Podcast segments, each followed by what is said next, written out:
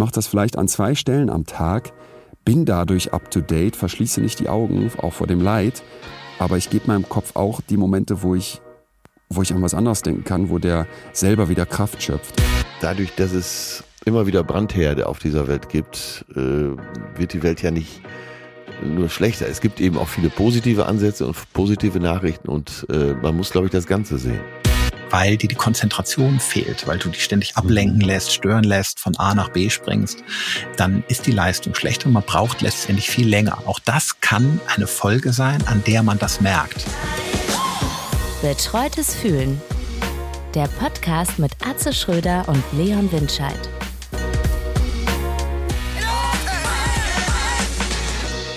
Atze Schröder, hallo. Oh Gott, was habe ich getan? nichts, nein, nichts, nichts, nichts. Ich grüße dich. Grüße oh. dich mit Küssen aus Zürich, wo ich gerade sitze. Zürich, du Glücklicher. Zürich. Und noch Servus, bei Sonne Grüezi. nehme ich an, oder? Äh, Sonne noch so ein bisschen, aber boah, ist das schön hier. Also das muss man wirklich sagen sowas von schick, sowas von, selbst am Bahnhof, selbst die, die Gegenden, wo sonst in Deutschland überall hingepisst wird, Müll liegt und weiß ich nicht, was los ist. Hier in Zürich, nein, könntest du von der Straße essen. Ich habe allerdings in der Schweiz auch immer so ein bisschen, äh, habe ich das Gefühl, also es ist so reich hier, dass man sich schon fast ein bisschen unwohl fühlt. Ist das, kennst ja, du das? Man, wie gesagt, Zürich äh, ist ja vielleicht auch noch etwas kosmopoliter als der Rest der Schweiz aber dieses Gefühl, äh, nur zeitweise erwünscht zu sein, bleibt doch ein bisschen. Ne? ja, mir hat mir hatte hier eine Schweizerin erzählt, nee, stimmt gar nicht, eine Deutsche, die hier aber auch auf Zeit, auf Zeit war, die sagte, sie hätte hier das Gefühl gehabt, ihr würd, man würde ihr immer unterstellen, sie wäre nur hingekommen, weil man hier mehr verdient ja. Und sie wollte nur das Geld abschöpfen. Und sie fand das dann eine interessante Beobachtung, weil sie dann anfing, sich so zu fragen, wie wird das wohl anderen gehen in anderen Ländern? Ne? Solche Unterstellungen gibt es ja gegenüber ja, auch bestimmten ja. Leuten in Deutschland. Und du denkst so, boah, okay, hier kannst du das selber mal, ja, weiß nicht, ob es so genauso ist, natürlich nicht, aber hier kann man vielleicht äh, irgendwie sich mal eine Vorstellung davon abholen, was das auch für ein, für ein Scheißgefühl ist wahrscheinlich. Oh ja, das kann ich mir gut vorstellen. Vor allen Dingen am Zürichsee, äh, das, ich glaube, es ist das Westufer, da wo man den ganzen Tag Sonne hat, gilt ja auch als Goldküste. Da kannst du mal lang spazieren und da können wir beide, glaube ich, so viel Erfolg haben, wie wir uns noch gar nicht vorstellen können. Wir werden uns da nie ein Haus leisten können. auch beruhigend, ne? Aber sonst ist es sehr, sehr schön hier. Mein Gefühl ist gerade Schweiz. Plus ja. werde ich ins, es gibt glaube ich ein Lind-Museum, es gibt auf jeden Fall ein Schokoladenmuseum und wenn ich es richtig verstanden habe, ist es entweder von Lind gesponsert oder von Lind itself. Und da werde ich hingehen und es soll Lindor-Kugeln in allen Geschmacksrichtungen oh. geben. Also es ist im Prinzip, als würdest du so einen äh, Gras-Junkie in so einen Coffeeshop lassen und dem einfach erlauben, sich frei zu bedienen. Da bin ich sehr gespannt drauf. Das steht hier noch auf meinem Plan. Was ist dein Gefühl heute? Äh, mein Gefühl ist äh, endlich wieder fit, weil nach unserem großen Abend in Münster war ich sonntags noch bei den Freunden von Bosshaus und äh, egal, ob man die Musik mag oder nicht, äh, live ist das die totale Show.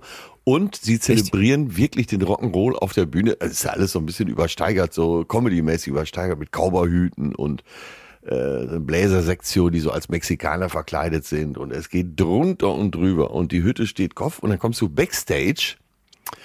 Und äh, so wie wir beide, so ganz kultiviert, Champagner aus Espresso-Tassen trinken fliegt da aber schon dermaßen die Kuh, dass Echt? wirklich äh, ist eine zehnköpfige Band und alle sind und äh, Backstage Party läuft schon und du kommst zu Alec und Sascha, den beiden Sängern in die Garderobe, da steht schon äh, das Glas Bourbon für dich bereit.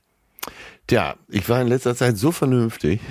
Am Sonntag ist es passiert. Aber da nicht. Es hat mich zusammengehauen und ich bin heute Morgen und ist mein Gefühl etwas erleichtert, dass es mir wieder gut geht. Hast du denn die Internationale ange, angestimmt? Denn du hast vielleicht auch mitbekommen, die Braut hat uns geschrieben. Hat uns geschrieben, uns ja. Getaggt. Ja, ja, ja, dass sie sich sehr, sehr gefreut hat. Sie hat auch, glaube ich, die Freundin getaggt, die das Ganze angestimmt hat. Äh, was war da so für Gesang im Backstage-Raum von Bosshaus? Äh, läuft dann auch deren, läuft dann auch deren Art von Musik oder sagen die, nee, komm, auf der Bühne machen wir hier, ähm, ich muss ja sagen, mein Musikgeschmack ist das nicht. Auf der Bühne machen wir sowas, aber Backstage äh, hören wir, weiß ich nicht, 50 Cent. Ja, da läuft andere Musik. Also das Ganze ist sehr augenzwinkernd und äh, der Spaß steht im Vordergrund. Von daher könnte ich mir nicht vorstellen, dass sie da auf der eigenen Aftershow-Party äh, die Musik spielen. Aber sowas habe ich lange nicht gesehen. Da äh, können sich, glaube ich, die großen Rockbands alle noch eine Scheibe von abschneiden, was da auf der Backstage-Party abgeht. Wirklich hoch die Tassen und Bombenstimmung. Nur wie gesagt, hier, den armen Atze hat's da erwischt, bourbon-technisch. Ja. Dabei bin Okay, ich überhaupt aber kein. Whisky-Trinker. Verdammt nochmal. Oh nee, bin ich, oh nee. Wow. Früher mal so mit, mit, mit 18, mit, mit Cola. Jack Daniels Cola, aber ah. jetzt. Ja, da- das klang auch so cool, ne? Jack Daniels Cola, aber eigentlich. Ja, Jackie Cola. Jackie Cola war so ein Soling, so ein geflügeltes Wort. Jackie Cola, damals gab's ja noch diese geilen Alkopops. Wahnsinn. Ich weiß noch, wie heiß ich darauf war mit, wie alt war man dann? 16 oder sowas, vielleicht sogar noch jünger. Und die große Debatte ja dann irgendwann losging, die zu verbieten, weil die ja quasi wie Limo geschmeckt haben. Bacardi. Rigo, Smirnoff Ice äh, und wie sie alle hießen. Und dann wurde das so ein bisschen ersetzt durch Feltins V Plus, was auch wie Limo geschmeckt hat und nicht so richtig wie Bier. Und jeder, der schon mal ein Feltins V Plus Kuruba getrunken hat, weiß wirklich, dass, oh Gottes Willen. ähm, ja, und Jackie Cola ist ja natürlich für die Harten, schon wenn man, wenn man schon 18 ist im Jugendtreff. Ja. Wilde Zeiten. Ja, auf jeden Fall äh, ja, war das wieder so ein Ausflug in den Rock'n'Roll und hat mir gut gefallen, aber äh, nicht so oft. Nicht so oft. Bitte.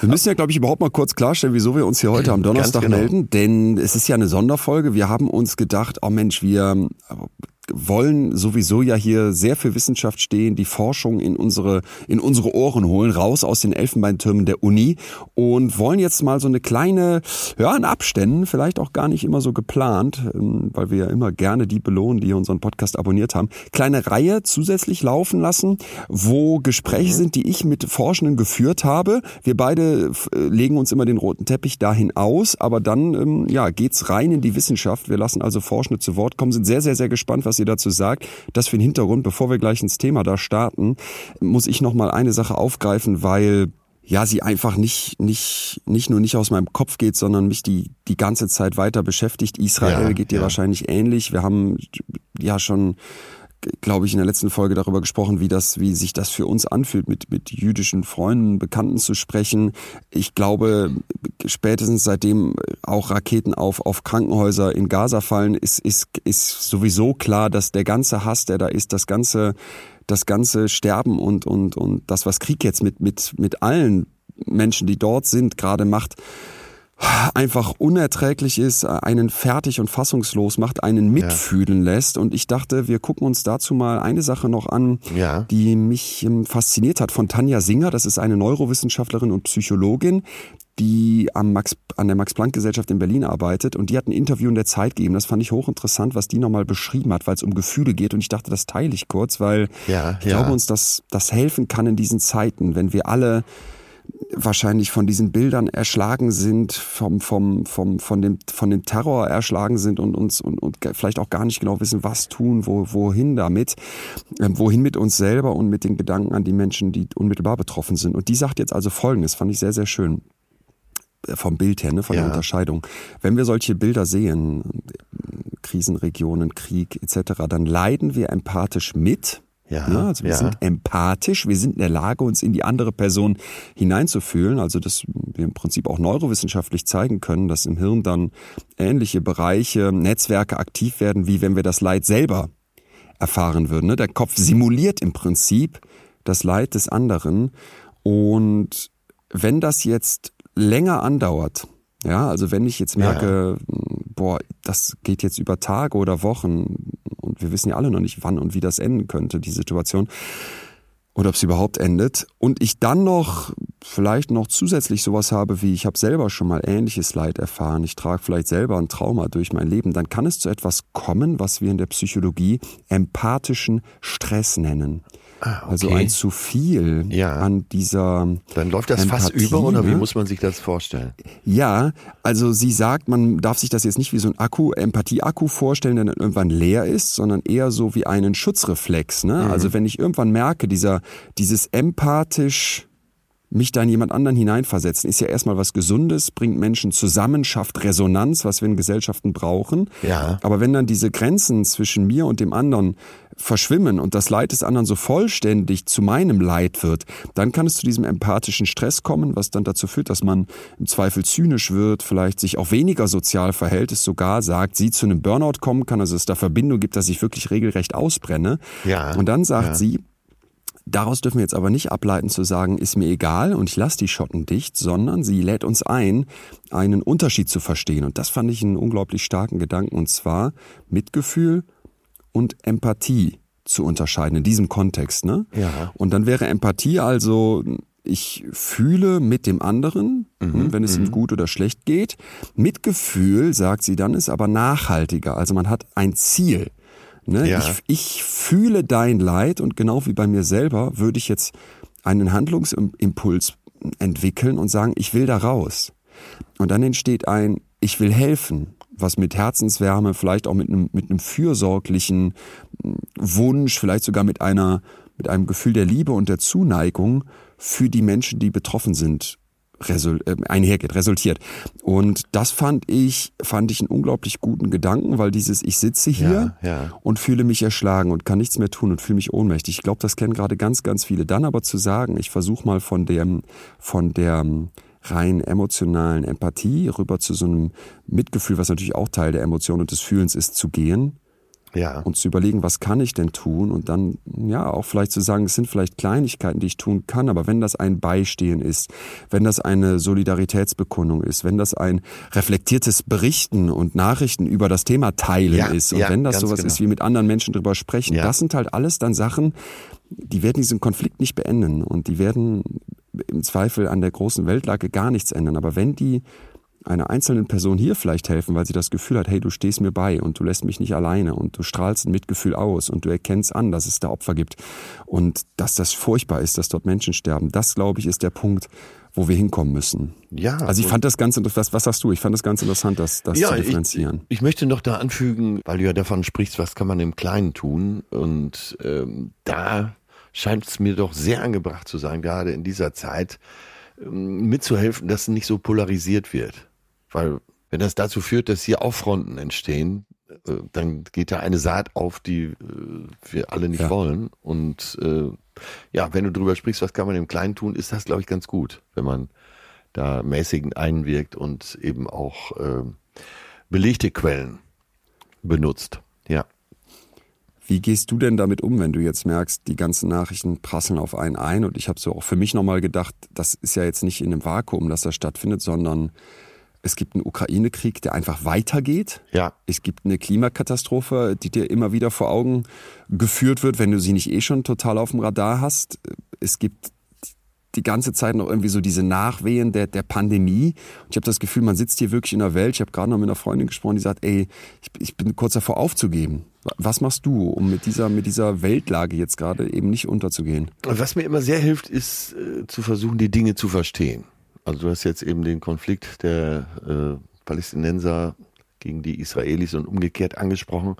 Und ich habe mich in den letzten Tagen sehr damit beschäftigt, wie das alles entstanden ist und woraus das entstanden ist. Und ähm, dies Verstehen hilft mir, eben rationaler damit umzugehen und mich nicht von so einer Emotion wegtragen zu lassen. Und ich glaube, das ist äh, fast in den meisten Fällen ganz gut, dass man versucht, die Dinge wirklich zu verstehen. Und das ist meine Art, damit umzugehen. Also du würdest dann die, dich mit den Hintergründen beschäftigen. Ja, auf jeden Fall, weil äh, Ja. wenn man die Dinge versteht, äh, wie gesagt, kann man äh, da vielleicht etwas rationaler ein Licht drauf werfen. Es löst nichts, das ist mir schon klar, aber ähm, du kannst dann zumindest auch sagen, äh, was bringt uns jetzt diese Aktion? Äh, ist es reiner Terrorismus oder äh, ist es eine verständliche Reaktion auf irgendwas? Und am Ende ist es natürlich immer irrational, sobald Gewalt entsteht. Aber wenn man das für sich einordnen kann, hat man wenigstens äh, etwas mehr Sicherheit. Man fühlt sich nicht so ähm, machtlos. Man Was fühlt ist, sich- ist es genau. vielleicht sogar so ein Kontrollgefühl? Genau, genau. Also äh, Kontrolle, so weit würde ich nicht gehen, aber ähm, man gewinnt so ein bisschen Autonomie für sich zurück über die eigenen Gedanken. Und äh, das gibt mir dann die Sicherheit, damit umzugehen. Und kennst du denn aber auch dieses Weltschmerz jetzt, um Gottes Willen? Es ist alles so, ich gebe auf? Äh, ja, kenne ich natürlich. Äh, hatte ich wahrscheinlich als jüngerer Mensch äh, des Öfteren. Ich will jetzt nicht zu philosophisch werden, aber es scheint eine Welt ohne Leiden und Konflikten nicht zu geben. Und äh, das kann natürlich nicht tröstend sein, aber das kann hilfreich sein beim darüber nachdenken. Ja, also dass ich äh, im Prinzip wäre das ja auch eine psychotherapeutische Technik, sage Ja, radikale Akzeptanz. Es, wird Gewalt und Tod und Krieg auf dieser Welt geben. Ja, wir sind ja alle damit aufgewachsen, dass es äh, irgendwann gut sein wird. John Lennon, Imagine All the People. Äh, und wir haben gedacht, irgendwann wird auf der ganzen Welt Frieden sein, keine Krankheiten mehr geben, keine Armut, alle werden zu essen haben. Und wir sind äh, ja in letzter Zeit durch den Ukraine-Krieg ganz stark damit konfrontiert worden, dass es nicht so ist. Wir sind so ein bisschen auf, aus unserem äh, Luftschlösschen herausgeholt worden. Das passt uns natürlich nicht, aber so scheint die Welt zu funktionieren und äh, trotzdem sollte man nicht resignieren. Dadurch, dass es immer wieder Brandherde auf dieser Welt gibt, äh, wird die Welt ja nicht nur schlechter. Es gibt eben auch viele positive Ansätze und positive Nachrichten und äh, man muss, glaube ich, das Ganze sehen. Ich habe noch gedacht, also ich glaube auch, aber ich finde auch immer aus psychologischer Sicht diese Idee des Zoomens Ja. so ein starkes Bild, dass du halt sagst, wenn ich mir jetzt vorstelle, ich gucke auf die Welt und ich könnte irgendwie, weiß ich nicht, aus so einer von der von der ISS, von der Raumstation Ja. Und hätte so ein ganz krasses Teleobjektiv, dass ich dann damit ranzoomen kann, dann bin ich in meinem Kopf, in meinem Leben, hier in meinem kleinen Alltag, sitze jetzt in Zürich gerade auf dem Sofa und ich kann aber auch rauszoomen, dann sehe ich vielleicht Europa, ich kann noch weiter rauszoomen, dann sehe ich die ganze Welt. Und ich glaube, dazwischen zu springen und das, was du gerade beschrieben hast, wäre jetzt für mich so ein bisschen dieser Blick auf, auf das große Ganze, auf die blaue Murmel, aber zwischendurch auch zu fragen, ich stehe ja hier auch mit meinem Kopf und meinen Gefühlswelten und mit meinem Versuch in dieser Welt nicht unterzugehen. Ja. Und dass ich dann klar sage, auch das ist legitim und ich darf auch voll ranzoomen und nur auf mich gucken mal in so einem Moment, ohne Ja, dass ich ja. den Rest außer Augen a- lasse, weil ich dann ja mal wieder zwischenzeitlich rauszoome. Aber wenn ich dann sage, pass auf, ich habe mal so ein paar schnelle Bullets zusammengestellt, wo ich dachte, das hilft mir und das empfiehlt zum Teil auch die APA, also unsere große Psychologieorganisation auf der Welt. Schaffe Verbindungen, ne? mach die Sachen, vor allem Ja. wenn es dich wirklich belastet, nicht mit dir selber aus. Das ist viel, viel besser, als wenn du sagst, ich ziehe mich zurück und ich isoliere mich. Also aktiv bleiben, mit, mit anderen sprechen. Wenn ich das nicht tue, werde ich nochmal empfänglicher für die Ängste, die ja gar nicht falsch sein müssen, aber wir hatten das ja letzte, letztes Mal mit den irrationalen Ängsten, aber die im Zweifel mich an der Stelle auch nicht vorwärts bringen. Dann der zweite Punkt, Newsbreak. Wir haben ja schon öfter über diese Sorgenzeit gesprochen. Ne? Morgens 15 Minuten nach dem Frühstück, abends 15 Minuten nach der Tagesschau. Ja, Und das ja. möchte ich nochmal noch mal reingeben. Natürlich kann man sich in diesem Doomscrolling und diesem immer Suchen nach den neuesten Nachrichten verlieren, weil es in unserem Kopf auch sehr stark diesen Negativitätsfehler gibt, dass dein Kopf auf die negativen Dinge achtet, weil wenn du das in der Vergangenheit, in der Evolution mal nicht gemacht hättest und gedacht hättest, ach, es raschelt im Gebüsch, aber das wird schon kein Löwe sein, naja, dann wurdest du gefressen, ne? Und dann Ja, warst du tot. ja, Den Fehler ja. machst du einmal. Während wenn du sagst, auch es raschelt im Gebüsch und das wird ein Löwe sein und du rennst weg und es war nur ein Windstoß, dann hast du zwar umsonst Energie verbraucht, aber du hast überlebt. Und das ist eben immer noch in unserem Kopf drin, möchte ich uns dran erinnern. Deswegen, Ah, okay. es gibt dieses Bestreben, dass du die ganze Zeit up to date bleibst und die ganze Zeit alle Nachrichten und vor allem auch Bilder in dich reinziehst. Aber dazu sagen, ich mache das vielleicht an zwei Stellen am Tag, bin dadurch up to date, verschließe nicht die Augen, auch vor dem Leid, aber ich gebe meinem Kopf auch die Momente, wo ich wo ich an was anderes denken kann, wo der selber wieder Kraft schöpft. Und das bringt mich zum, zum dritten Punkt, der mir ganz wichtig Ja, ist, ja. zum Thema Lesen statt gucken. ja. Da, da, das, was da auf Social Media passiert, was mit den ganzen Fake News dort passiert, was Ja, mit der ja. auch Geschwindigkeit dort passiert, wenn du die Hintergründe verstehen willst, ich fand es eigentlich ganz schön, was du gesagt hast.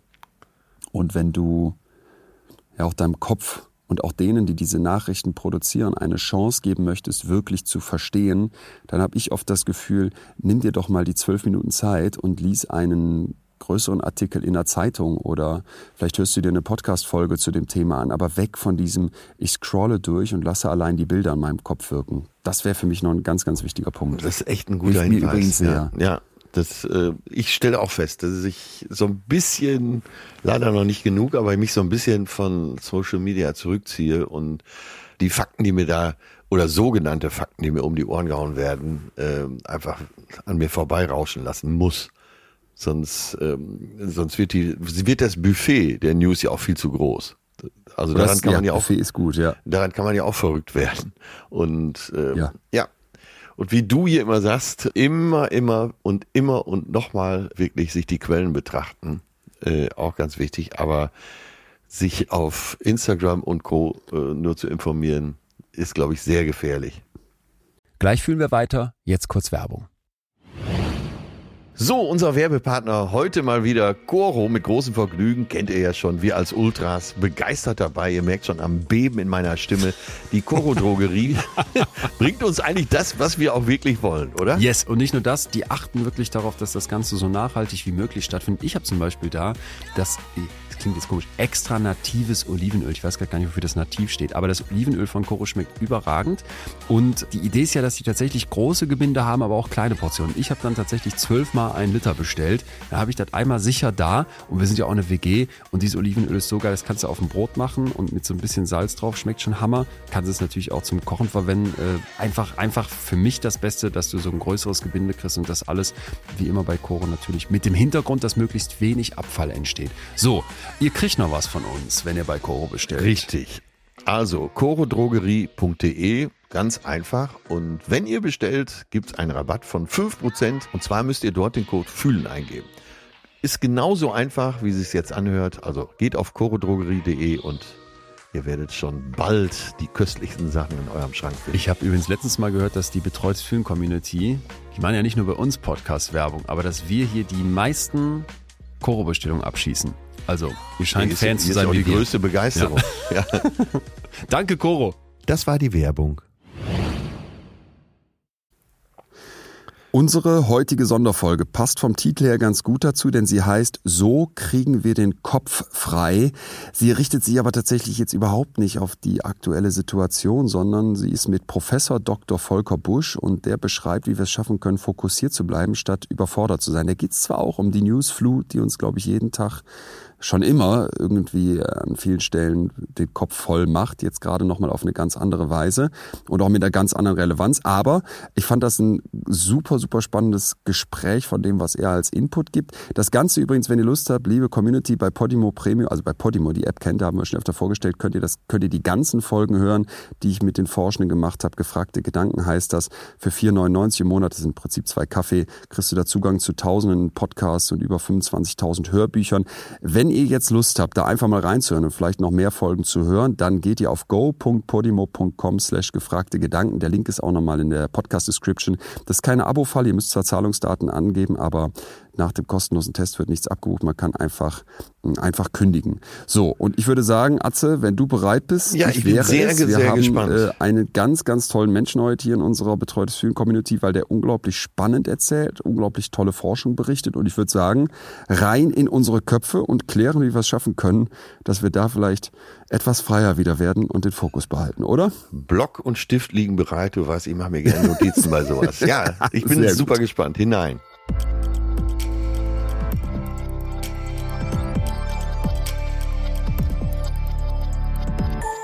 Volker, schön, dass du da bist. Du kommst für mich genau zur rechten Zeit. Ernsthaft? Warum? Ja, es gibt in meinem Leben so Phasen, ja, ich nenne das jetzt mal so Aufs und Ups im Sinne von, was alles zu tun ist.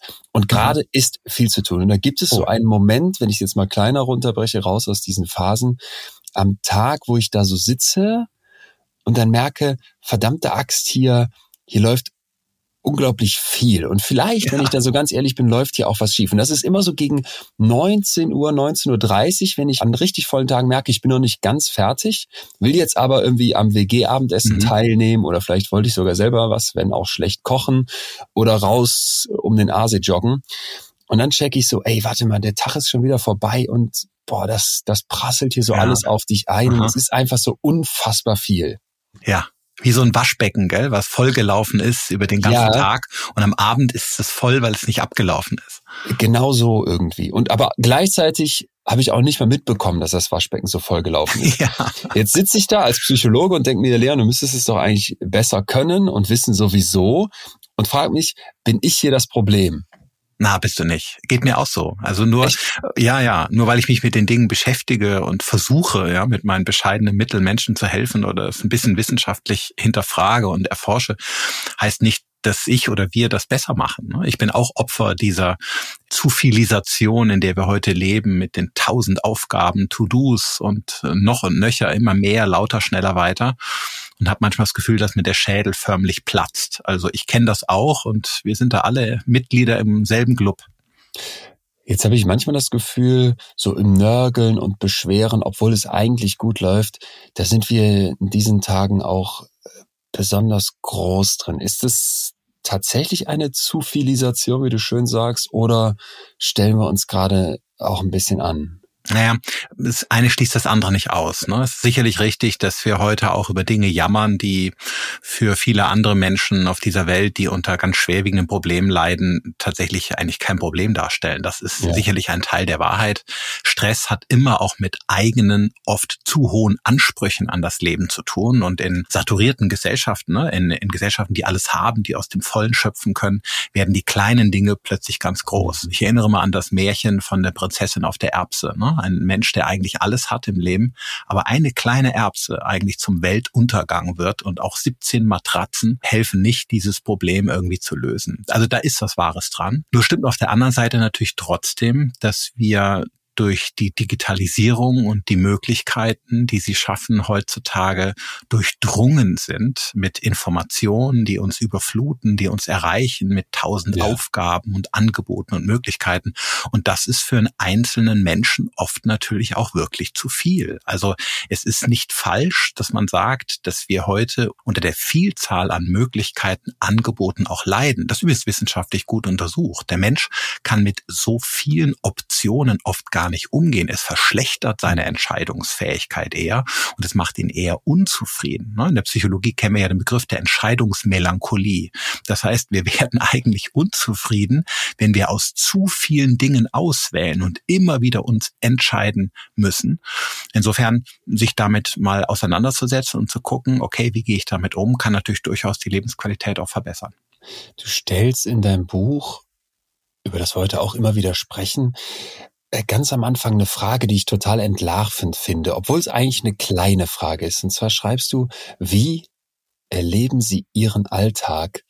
Ja. Und ich finde das deswegen entlarvend, weil ich manchmal denke, setzt man sich hin und fragt sich das mal so ehrlich oder merkt man immer nur, hier läuft irgendwie was schief, wenn es eben viel zu viel ist und wenn einem so dieses Erleben aufge gedrückt wird, dass das Waschbecken, wie du es gerade gesagt hast, schon so überläuft, ja. dass ich merke, ey, ich stehe hier schon mit den Knöcheln im Wasser genau, jetzt so muss, muss ich wahrnehmen, was ja. hier Phase ist ja. und dann ist es aber eigentlich schon viel zu viel zu spät. Und sich mal ehrlich hinzusetzen und zu fragen, ey, wie erlebe ich denn meinen Alltag, würde eben bei mir definitiv die Antwort beinhalten, nicht immer, sage ich auch ganz entschieden, aber vielleicht zu oft ist es zu viel. Also über 80 Prozent der Menschen stellen sich die Frage tatsächlich erst dann, wenn es nass wird im Badezimmer. Ach, wenn das 80 Prozent? Ja, ja, ja, guck ja, mal, da würde ich mich sofort dazu zählen. Ja, klar. Denn solange es läuft, im wahrsten Sinne des Wortes, um bei ja. diesem Vergleich zu bleiben, das Wasser abläuft, besteht ja auch kein Grund, irgendwas zu ändern. Der Mensch verändert sich ja in der Regel immer nur aus zwei Gründen. Entweder er hat ein unglaublich attraktives Angebot, auf, in das er hin will, oder er entwickelt sich weiter aus einer Not heraus. Und insofern, ich sehe die Menschen die nicht mehr weiterkommen äh, in ihrem Alltagsleben, beruflich, privat, weil es zu viel wird, weil sie zusammenbrechen, weil sie erschöpfen. Und mit denen dann diese Frage nachzugehen, also wie erleben sie ihren Alltag, ist dann natürlich wichtig, weil man dann bewusst mal den Scheinwerfer der Aufmerksamkeit auf sich richten muss.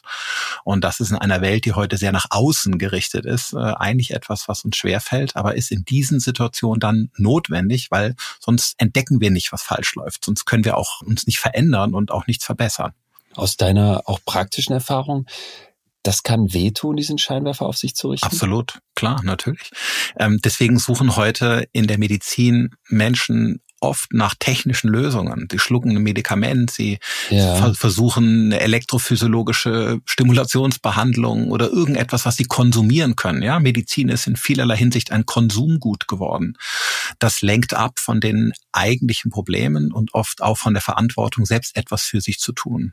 Das trifft aber eben tatsächlich für die meisten psychischen Probleme nicht zu. Natürlich gibt es auch handfeste biologische Gründe für psychischen Stress, keine Frage. Und das ist dann unsere Aufgabe als Ärzte, das zu erkennen. Aber in vielen Fällen stimmt was mit der Lebensführung nicht. Und man kann, mhm. wenn man da ehrlich und selbstkritisch hinschaut, auch Gründe entdecken und etwas tun oder dafür oder dagegen. Und das ist wichtig, weil in diesem Moment, wo ich Menschen in die Verantwortung rufen kann und mit ihnen erarbeite, okay, was läuft denn schief, was kann man verändern, dann entsteht nicht nur etwas wie Eigenverantwortung, dann entsteht auch das, kennst du ja als Psychologe, Begriff der Selbstwirksamkeit. Dann haben wir das Gefühl, wir können selber etwas tun und es gibt nichts Motivierenderes, als zu wissen, okay, ich kann den Karren selber aus dem Sand ziehen und mhm. muss nicht auf die Wirksamkeit eines Medikaments hoffen. Ich denke da sofort an diesen so krass gestiegenen Konsum von Schmerzmitteln. Ja, ist irre. Und in den USA diese tatsächliche Opioidkrise, wo ah, du das ja. Gefühl hast, die Leute ballern sich mit irgendwas zu mhm.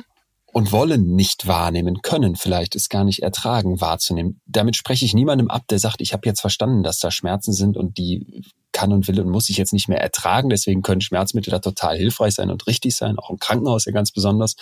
Aber es ist für mich so ein bisschen eine Beschreibung unserer Zeit, dieser wachsende Schmerzmittelkonsum. Ich dröhne mich lieber zu, ich konsumiere irgendwas, statt mich dem Problem dahinter zu stellen. Ja, in einer Gesellschaft, die erwartet, dass wir dauerhaft grinsen Ganz und genau. gut gelaunt sind und erfolgreich sind, ist das natürlich auch schwer, den Menschen dann gleichzeitig von ihnen abzuverlangen, mal innezuhalten mal in sich zu gehen, zu gucken, okay, was stimmt mit meinem Leben nicht, was muss ich ändern? Denn Tränen, die das ja unweigerlich kostet und Schmerzen in dieser Selbstfindung, ne, die passen ja gar nicht zu dieser Spaßgesellschaft und erst recht nicht in den USA. Zwei Drittel aller Antidepressiva, die weltweit äh, verordnet werden, weltweit, werden allein in den USA geschluckt. Zunehmende Tendenz. Da stimmt da was nicht. Da stimmt was nicht, wenn da 300 Millionen Menschen leben, wir aber eigentlich 8 Milliarden sind. Irre. Ja trotz Dauerbeschallung in unserer hektischen Welt voller Information können wir unseren Kopf frei kriegen. Ja. Kein leeres Versprechen, sondern etwas, wo du wirklich fundiert dran forscht, dran arbeitest. Und das als jemand, und da schlägt da mein Herz, beziehungsweise mein Hirn besonders hoch, der eben in den Kopf guckt. Lass uns doch mal bitte zusammen rein ins Hirn, in unseren ja, Schädel und schauen, was passiert da, wenn alles so viel zu viel ist. Da hast du in deinem Buch was Schönes zugeschrieben, nämlich einfache Hirne funktionieren im Grunde fehlerfrei. So Mäuse, die haben keine mhm. Konzentrationsschwächen, die haben keine Sinnkrisen, die haben keinen Motivationsverlust.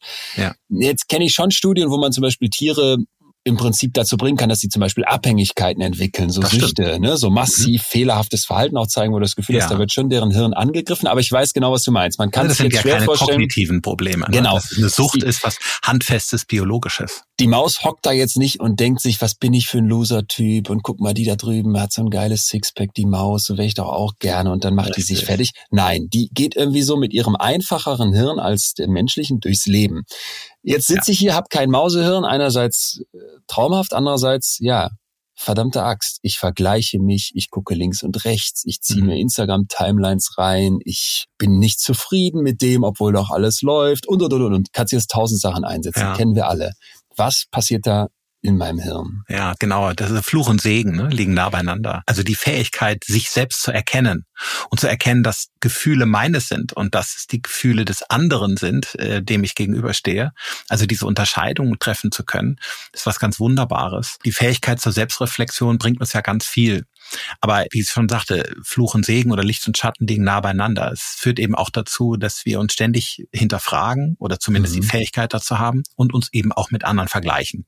Und leider vergleichen wir uns viel, viel häufiger mit Leuten, denen es besser geht, vermeintlich besser geht. Den wird natürlich durch sozialen Medien auch ganz stark propagiert. Ne? Oh, was hat der alles schon erlebt? Wo war der ja. alles schon? Mit Rucksack natürlich, wie sich ja. das heutzutage gehört. Wenn man hockt auf dem Klo und scrollt ja. durch die Teile und denkt, ich hocke hier auf dem Klo, während alle heiraten, Bungee-Jumping gehen und irgendwo mit auf Rucksack. ihrer Yacht äh, ja, fahren. Ja. Ähm, wir wissen zwar insgeheim auch, dass das Zerrbilder sind, dass viele Fotos gefälscht sind und dass die Leute viel mehr Schein als Sein sind, aber trotz allem macht das was mit uns. Führt das zu dass wir uns ständig hinterfragen und innere kritische Stimmen laut werden. Und das führt natürlich in den meisten Fällen eher zu Stress. Und das wissen wir aus relativ guten Arbeiten, ab einer bestimmten Dosis dann auch zur Depressivität. Also die liegt ungefähr, je nach Untersuchung, ungefähr bei 120 Minuten.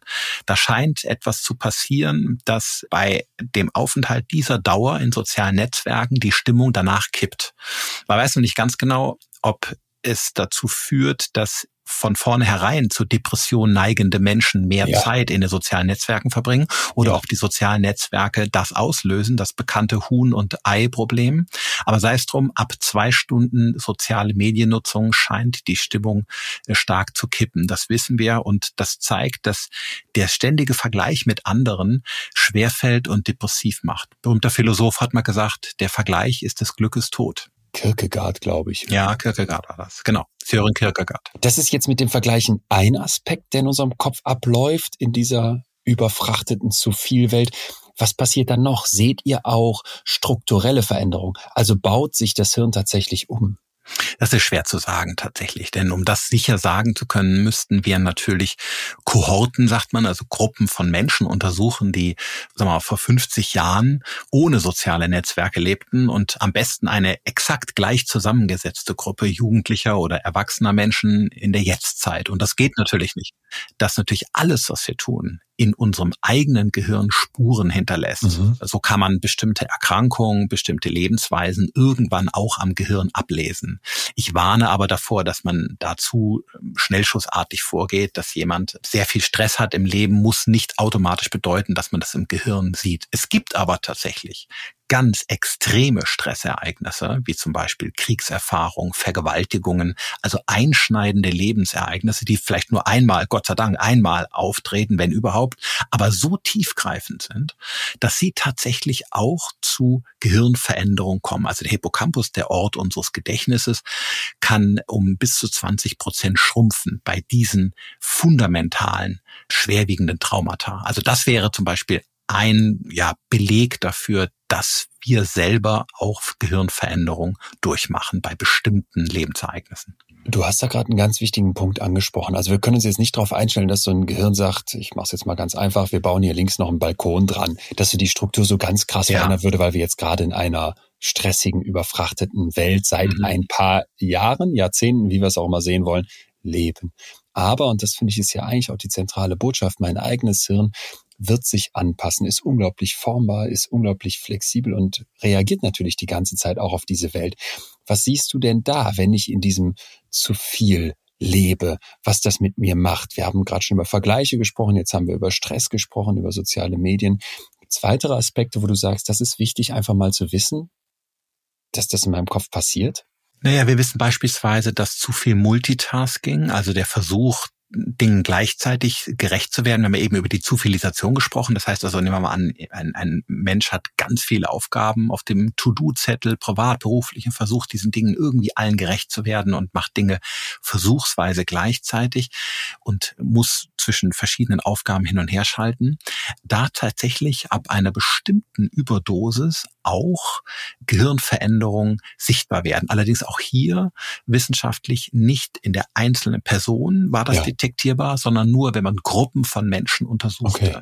Da sehen wir also tatsächlich, dass es auch strukturell zu Störungen kommen kann, insbesondere in vorderen Hirnabschnitten, durch diese ständigen Aufmerksamkeitswechsel und dem Versuch, allen gerecht zu werden. Auch chronischer Stress kann präfrontal, sagt man, also in vorderen Hirnabschnitten Nervenzellen zerstören oder ihre Struktur hemmen, also sprich ihre Konnektivität, ihr Zusammenarbeiten verschlechtern. Und das kann man dann, wenn man Gruppen von Menschen untersucht, auch sehen. Aber wesentlich für uns in der Behandlung von Menschen ist nicht das, was man im Gehirn anhand von bildgebenden Studien sehen kann. Das ist für einen Wissenschaftler interessant. Viel wichtiger für mich ist, was macht das mit dieser Person denn selbst? Was für Auswirkungen hat das in seinem Leben?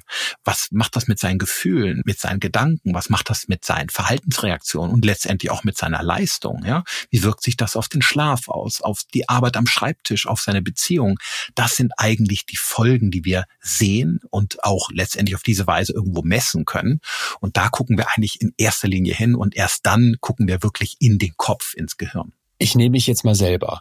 In dieser Welt des zu viels merke ich relativ schnell, wenn ich jetzt in meinen Kopf gucke, gar nicht mal nur so aufs Gehirn runtergebrochen, sondern einfach grundsätzlich meine Erlebenswelt, meine mhm. Verhaltenswelt, dass ich dann zum Beispiel in sozialen Beziehungen Probleme bekomme. Man ist nicht ja. mehr so präsent. Man hat vielleicht auch weniger Zeit, die man mit Freunden, mit Familie in der Liebe sich aufhält. Dazu kommt dann sowas wie, man schläft nachts nicht mehr so ruhig. Man ist wie so ein, wie so ein Affe auf der Flucht, ja. der auf dem Baum sitzt, unten drum kreisen fünf Leoparden und wollen einen anspringen und man ist die ganze Zeit in so einem alarmierten Modus. Mhm. Ich merke das dann auch in so einem Gedankenkreisen tagsüber, dass ich plötzlich im Kopf so so Schlösser aufbaue, mal dunkel, mal hell, über irgendwas, was ich mir ausmale und checke, mhm. ey, ich, ich bin gar nicht jetzt hier gerade in diesem Moment drin. Das alles sind jetzt meine persönlichen Erfahrungen. Seht ihr das auch in großen Gruppen? Also ist das ja, ja. repräsentativ? Ganz, ganz häufig erlebt man das. Wir müssen uns vorstellen, wenn wir auf tausend Baustellen äh, versuchen, irgendwie zugegen zu sein, dann sind es einzelne Fragmente, die uns im Kopf verbleiben. Einzelne Gedanken, unerledigte Aufgaben, Dinge, die noch zu tun sind, die wir vielleicht begonnen haben, aber die noch nicht fertiggestellt wurden.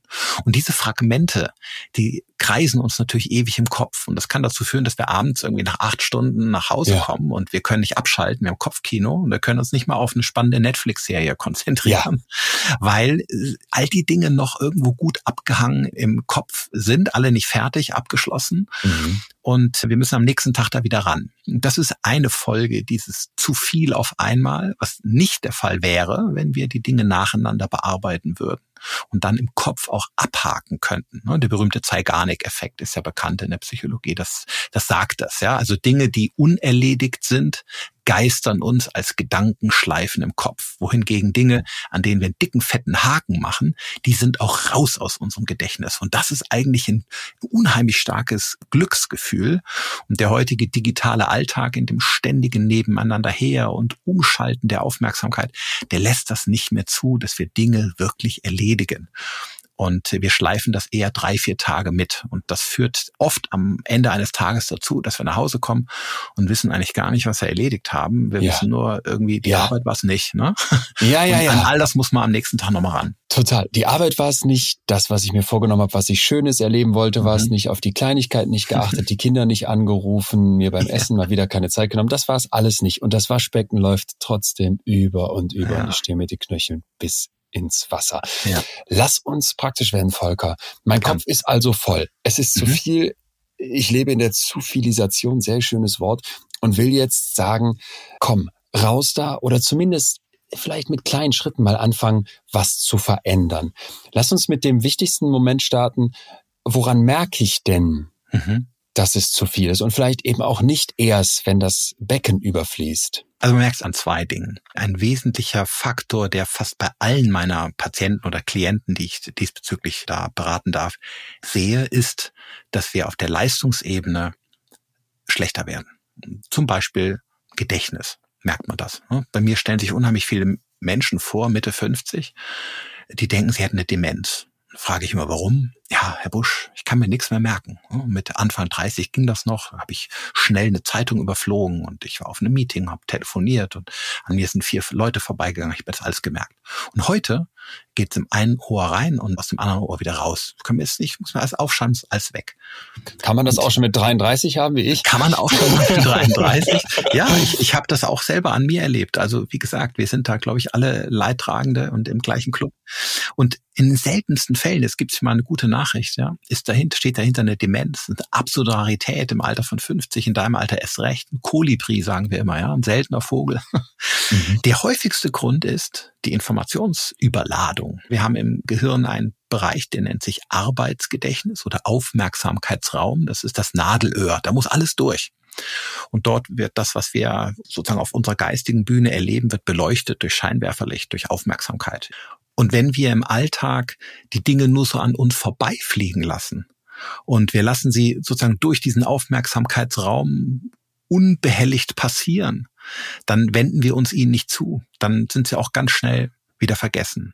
Mit Anfang 20 merkt man das nicht so, aber mit Anfang, Mitte 50 schon. Und deswegen rate ich immer dazu, dass Menschen, die in dem Alter sind, sich den Dingen ja. bewusst zuwenden sollten, ja, mit aller Tiefe. Also das heißt, in Ruhe einen Zeitungsartikel lesen, und zwar langsam.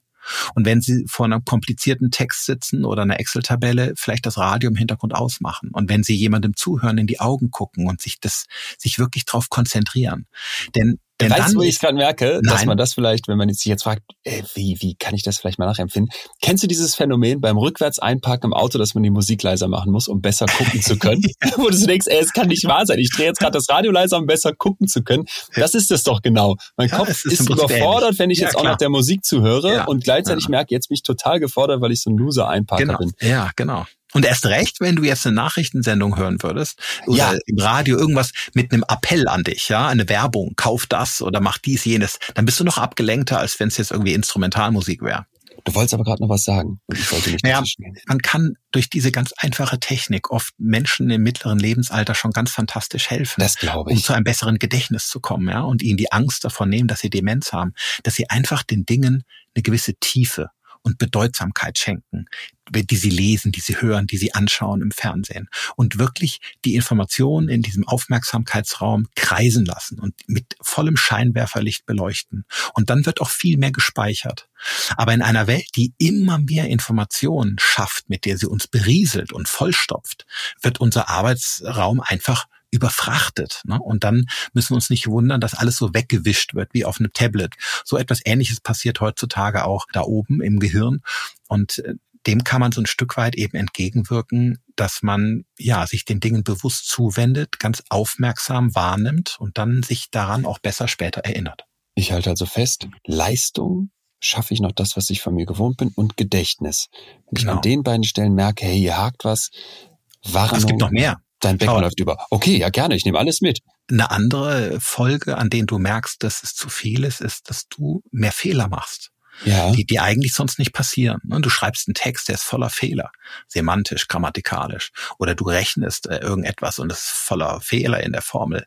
Oder du kannst nicht mehr logisch Schlussfolgern. Also du merkst es auch an deinen geistigen Leistungen, die schlechter werden, weil dir die Konzentration fehlt, weil du dich ständig ablenken lässt, stören lässt, von A nach B springst. Dann ist die Leistung schlechter und man braucht letztendlich viel länger. Auch das kann eine Folge sein, an der man das merkt. Weißt du, wo ich das merke, sind so Gespräche, wenn ich merke, gar nicht mal mathematische Formeln oder Texte, sondern ich höre nicht so genau zu.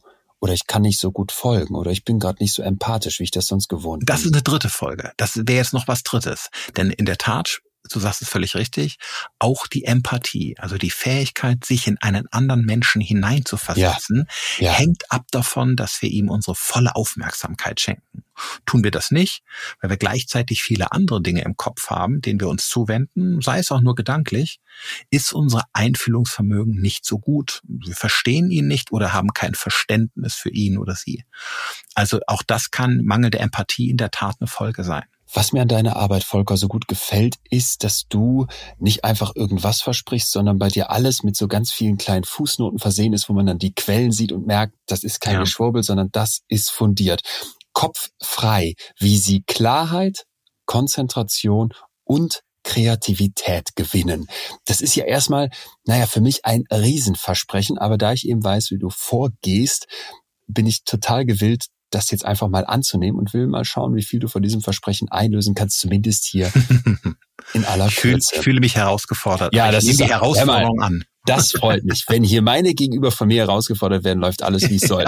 Drei Bereiche also. Klarheit, Konzentration und Ja. Kreativität. Mhm. Wir gehen durch alle durch und starten mal mit der Klarheit. Da sagst du, das Problem ist erstmal die Informationsüberladung. Und dann saß Mhm. ich eben da und dachte, ah, nicht ich. Weil sonst ist man ja immer gerne selber das Problem. Du sagst jetzt, die Informationsüberladung ist das Problem, wenn es um Klarheit in meinem Kopf geht? Häufig zumindest. Mhm. Schau, wir haben das in der Corona-Pandemie gesehen. Es war auch eine Infodemie, ne? eine Pandemie der Informationen. Wir sind zugeschüttet worden mit Total. unheimlich vielen Nachrichten, angefangen von Schreckensnachrichten, Horrorszenarien bis hin zu Verschwörungsideen. Und das macht ja was mit uns. Ich will nicht behaupten mit jedem. ja. Es gibt emotional stabile Menschen, fokussierte Menschen, die immer wieder Abstand nehmen und auch wissen, wo der Ausschalter beim Fernseher ist und sich davon immer so ein bisschen schützen können. Aber es gibt eben auch ganz viele Menschen, die sich emotional ganz stark aufladen lassen davon. Unsere Seele, das weißt du als Psychologe auch, ist sehr durchlässig für die Welt, in der wir leben. Marc Aurel, berühmter Philosoph und römischer Staatsmann, hat mal gesagt, irgendwann nimmt die Seele die Farbe unserer Gedanken an. Wir können uns nicht ja. ewig der Umwelt gegenüber abkapseln. Wenn wir die ganze Zeit vollgemüllt werden mit lauter Armageddons und Apokalypsen, dann fühlen wir uns entsprechend auch so. In einer Medienlandschaft, die ständig die Welt mit schwarzen Pinseln malt, färbt das irgendwann dunkel auf uns ab. Bei dem einen mehr, bei dem anderen weniger. Es gibt Unterschiede, keine Frage. Aber das habe ich in der Corona-Pandemie eben sehr mhm. häufig gesehen. Mhm. Menschen, die aufgeladen wurden durch Negativität und sich dann entsprechend fühlen, depressiv werden, ängstlich werden oder auch aggressiv werden. Auch das kann eine Folge der Angst sein. Und dann ist manchmal ein kluges Informationsmanagement hilfreich, damit sie wieder autark werden, ja, emotional wieder stabil werden. Etwas, das nicht nur du gesehen hast, die riesigen Umfragen, die mittlerweile vorliegen, zeigen ja ganz klar, Angstsymptome hoch, Depressionssymptome hoch in diesen Jahren der Pandemie, die uns jetzt in den Knochen stecken. Ich denke dann manchmal gerade an die jungen Leute, wenn ich zum Beispiel die Wut von einer Greta Thunberg sehe und ich zähle mich mhm. jetzt einfach mal frech auch noch zu den jungen Leuten. Ey, wir wachsen auf seit Jahren jetzt mit dem Gewissen, die Welt geht unter. Klimakatastrophe. Wenn ihr hier nicht massiv was ändert und man hat das Gefühl, es ändert sich viel zu wenig oder viel zu langsam, dann ist hier bald Feierabend. Dann kommt mal ebenso aus dem Nichts diese Pandemie mehrere Jahre obendrauf und dann kommt ein Wahnsinniger aus Russland auf die Idee, Bomben auf Geburtskliniken zu schmeißen. Da sitzt du doch wirklich und jetzt denke ich gerade an diesen Spruch von Aurel, irgendwann nimmt die Seele die Farbe deiner Gedanken an und fragst dich, oha, in diesem Überladensein, in dieser Informationssituation, wie schaffe ich es jetzt, wieder klar zu werden? Und da sind wir ja eigentlich schon beim nächsten Punkt. Jetzt mhm. haben wir das mhm. Problem, wie kriege ich Klarheit hin? Also ich empfehle immer zwei Sachen. Das erste ist, so ein Stück weit selbst mitzubestimmen, welche Informationen ich überhaupt in unserem Kopf lasse. Das äh, ja. wird nicht in allen Belangen rund um die Uhr gehen, aber so ein bisschen erinnere ich an den Türsteher, ne? samstags vor der Disco. Leon, wissen wir noch, als wir jung waren, sind wir noch an Discos gegangen? 16. Solinger ja. Getaway. 16 plus. So hieß meine Disco. Ja, 16 plus, aber mit 16 fing das an. Oder mit 15 schon mit gefälschtem Schülerausweis, oh. mit Bleistift eingetragen. Dann war der Türsteher natürlich das der, schneiden der wir nachher besser raus. Nein, kommt alles rein. Jedenfalls erinnern wir uns, das gab es bei dir wahrscheinlich wie bei mir Türsteher, die ja. zwar unsympathisch waren oder so wirkten, weil sie eiskalt auswählten, wer rein darf und nicht, aber es war wichtig, damit die Leute da oben sich nicht in der Disco auf die Füße traten. Und so ein bisschen empfehle ich das auch mit Informationen. Wir können nicht alles in unseren Kopf lassen. Ja. Von vornherein auszuwählen, was brauche ich überhaupt? Welche Information ist gut? Welche ist relevant für mich? Halte ich als ersten Schritt für unheimlich essentiell. Erst recht Total. in einer Welt, die immer mehr Information produziert. Der Informationskonsum steigt jedes Jahr um mehr als zweieinhalb Prozent. Das wird also auch in Zukunft immer wichtiger werden, zu wissen, was können wir weglassen. Ne? Das ist so der erste Schritt. Der zweite Schritt ist, dass ich empfehlen würde, du sprachst Klarheit an, den gewonnenen Freiraum, den ich habe, wenn ich nicht alles konsumiere. Ich lese also nicht die ganze Tageszeitung und verballere zwei Stunden und danach geht's mir schlecht, sondern lese nur zwei, drei Artikel, die relevant sind.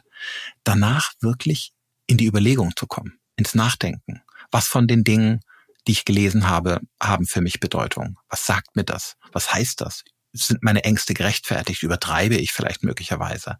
Gibt es noch eine andere Sichtweise? Wenn es so kommt, was mache ich dann? Und so weiter.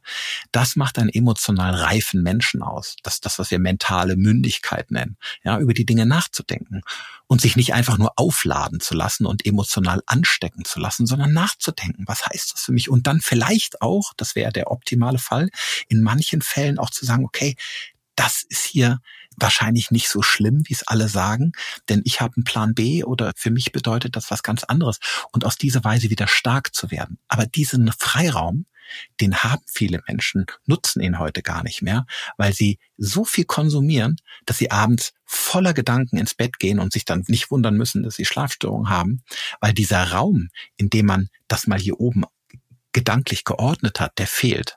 Ich gehe sogar ganz weit, Leon, dass ich sage, dass aus diesem Grund, glaube ich, das Gebet eine Hilfe ist. Völlig unabhängig von der Frage, ob es Gott gibt oder nicht. Das können wir, das ist ein theologischer Podcast, können wir mal an anderer Stelle machen. Aber ich glaube, das Gebet hilft Menschen enorm. Egal an welchen Gott sie glauben. Weil in dem Moment, wo ich bete, gehe ich meine Gedanken des Tages durch. Was war, was passiert, wofür habe ich Angst, wofür bin ich dankbar, wem möchte ich vergeben. Ne, das sind ja die klassischen Inhalte im Gebet. Und das hilft Menschen, das ordnet ihre Gedanken Und das wäre der dritte Punkt. Auf diese Weise finde ich ein Ventil. Wir haben eben von dem verstopften Abfluss gesprochen des Waschbeckens.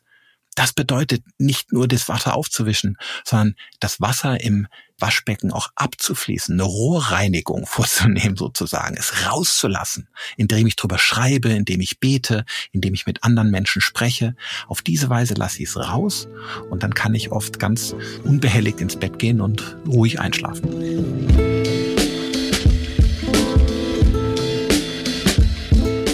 Im Job muss es laufen. Die Kinder müssen super in der Schule sein. Man will toll aussehen und dann muss ja irgendwie auch noch das ganze Freizeitding funktionieren. Willkommen in der Zufilisation. Willkommen in ganz, ganz vielen Köpfen. Volker hat für mich bis hierhin schon unglaublich starke Bilder aufgemacht und eins davon war, dass wir uns so viele Fragmente in den Kopf holen. Sachen, die nicht abgeschlossen sind. Sachen, die wir nicht lange genug hängen lassen, bis die sich irgendwie überhaupt setzen können. Und dann laufen wir mit diesem Chaos durchs Leben und wundern uns, dass uns das alles zu viel vorkommt.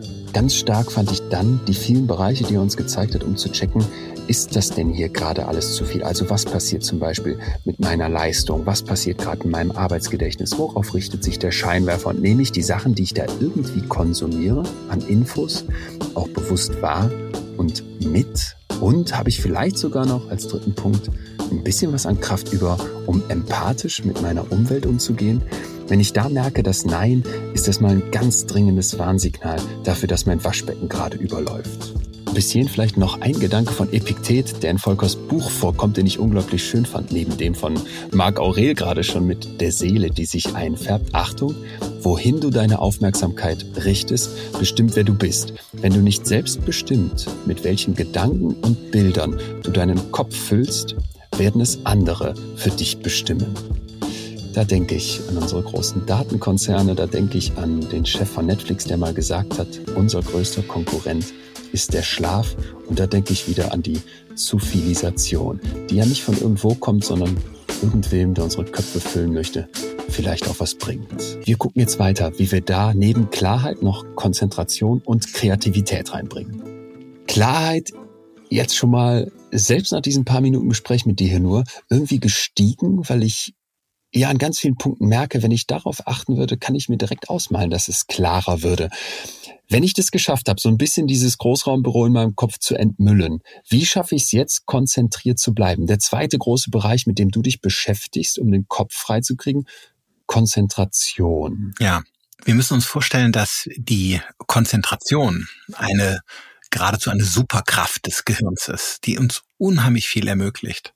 Konzentration klingt so ein bisschen altbacken und wir denken immer so ein bisschen an die Steuererklärung oder an Mathematikunterricht. Ist, sag mal so, Konzentration hat kein gutes Image. Ne? Es, es, hat nicht so die Strahlkraft der Kreativität oder der Resilienz, über die heute jeder Ach, redet. Da muss ich kurz sagen, so siehst du das, weil für mich ist so dieses ja, Deep Focus, Deep Work, ich bin konzentriert bei der Sache also das lese ich ganz, ganz oft, dass Leute sich das wünschen und das irgendwie auch wieder, vielleicht wird's gerade wieder hipper. Ja, es gibt aber kaum, wenn du mal die Weiterbildungsseminarangebote in Unternehmen liest, dann wirst du kaum Workshops zur Konzentration finden. Du findest okay. Workshops zur okay. Resilienz, zur emotionalen Stabilität, zur Selbstverwirklichung. Das sind heute die Superstars der Weiterbildungsszene. Auch ja. kreatives Denken, agiles Arbeiten und so weiter. Ein Konzentrationsworkshop, den zeig mir mal. Und dabei, die sind manchmal ja ein bisschen langsamer diese Unternehmensworkshops als, als die Welt. Okay. Und, und also das, super. Das ist, ja, das, das Schöne ist, dass wir heute tatsächlich zeigen können, dass die Fähigkeit, sich aus vielen, vielen Dingen etwas auszuwählen und sich ganz auf die Sache einzulassen, das, was man im weitesten Sinne mit Selektion und Konzentration bezeichnen würde, eine unglaublich wichtige Grundeigenschaft ist, über die man verfügen sollte, damit mögliche andere geistige Leistung sich entfalten können. Also man könnte sagen, die Fähigkeit der Konzentration ist eine Bedingung, die dazu führt, dass wir zum Beispiel klarer denken, dass wir kritischer denken, tiefer, also nicht so oberflächlich denken, dass wir auch besser lernen und später dran erinnern, dass wir uns auch empathisch in jemanden besser hineinversetzen ja. können und so weiter. Das hängt äh, sehr, sehr stark von unserer Konzentrationsfähigkeit ab. Und die zu schulen wäre sinnvoll, am besten schon sehr früh im Kindesalter, denn das kann mit entscheidend sein für ihren akademischen Erfolg später. Jetzt bin ich angefixt. Superkraft, glaube ich, kannst dir leicht vorstellen. Hast du mich? Wie kriege ich's hin? Konzentration ja. jetzt, jetzt bin ich nicht mehr im Kindesalter, wo ich das vielleicht nochmal besonders hätte nutzen können, sondern einfach ein bisschen später, aber es ist ja wahrscheinlich immer noch möglich, das da besser zu werden. Genau, das ist der entscheidende Punkt. Wir wissen heute, dass wir viele Aspekte der Intelligenz tatsächlich kaum entwickeln können, zumindest nur in engem Rahmen. Das ist ganz anders bei der Konzentration. Konzentration und Gedächtnis können wir fantastisch trainieren. Manchmal liest man in der Laienpresse den Vergleich mit dem Muskel, ne? wie immer man das sehen mag, aber so ganz schräg ist das nicht. Man kann das durchaus gerne mal so vergleichen. So wie wir einen Muskel im Fitnessstudio ein Stück weit aufbauen können, können wir diese Fähigkeiten auch im Gehirn mhm. trainieren. Und der Punkt ist, dass, und das kommt die gute Nachricht, dass viele Menschen über ein viel besseres Konzentrationsvermögen verfügen, als sie selbst wissen. Ach. Ja, das Problem heute ist nicht die mangelnde Konzentrationsfähigkeit, sondern das Problem heute ist die ständige Störung von außen. Und wir beobachten, ah. dass wenn wir Menschen im Arbeitskontext helfen, diese tausend Ablenkungen und Störungen im Alltag zu reduzieren, dann entfaltet sich auch wieder Konzentration. Das heißt also, das wäre die erste Stellschraube, an der ich drehe, dass wenn Menschen merken, ich komme abends nach Hause, habe mich nicht okay. konzentrieren können, habe viele Fehler gemacht, wie kann ich Störungen reduzieren, so dass okay. ich mich auch wieder fokussieren kann? Gleich fühlen wir weiter. Jetzt kurz Werbung. Leon, ich muss wirklich sagen, ich liebe das ja so mit dir zu quatschen und ich bin wirklich Ach. stolz auf uns, Ach. dass wir schon so viele Themen durchgesprochen haben. Aber manchmal frage ich mich wirklich in der Vorbereitung, wie sind wir wieder auf dieses Thema gekommen? Yes, so geht's mir natürlich auch. Und äh, ich glaube, der Schlüssel hierbei ist, äh, der Schlüssel für die Inspiration ist, dass man äh, Dinge aufschnappt in Gesprächen, aber natürlich auch äh, in Zeitschriften, die man so liest, in Texten, die gut sind. Und das ist das Angebot riesig. Ja, das stimmt natürlich. Und da kommt unsere heutige Werbepartnerin ins Spiel. Readly. Readly ist eine App, in der sich alle, und zwar wirklich alle Magazine verbergen. Über, jetzt pass auf, 7000 Stück. Also ihr könnt da deutsche Tageszeitungen lesen, äh, aber auch internationale wie L'Express oder The Guardian, um vielleicht auch mal eine ganz andere Sicht auf die Themen zu bekommen. Wirklich eine fette Vielfalt.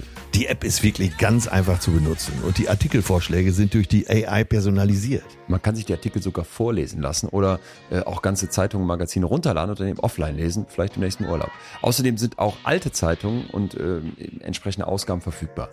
Ja, und dabei ist Really noch umweltfreundlich und lädt dazu ein, Titel zu lesen, die man vorher noch nie gelesen hat.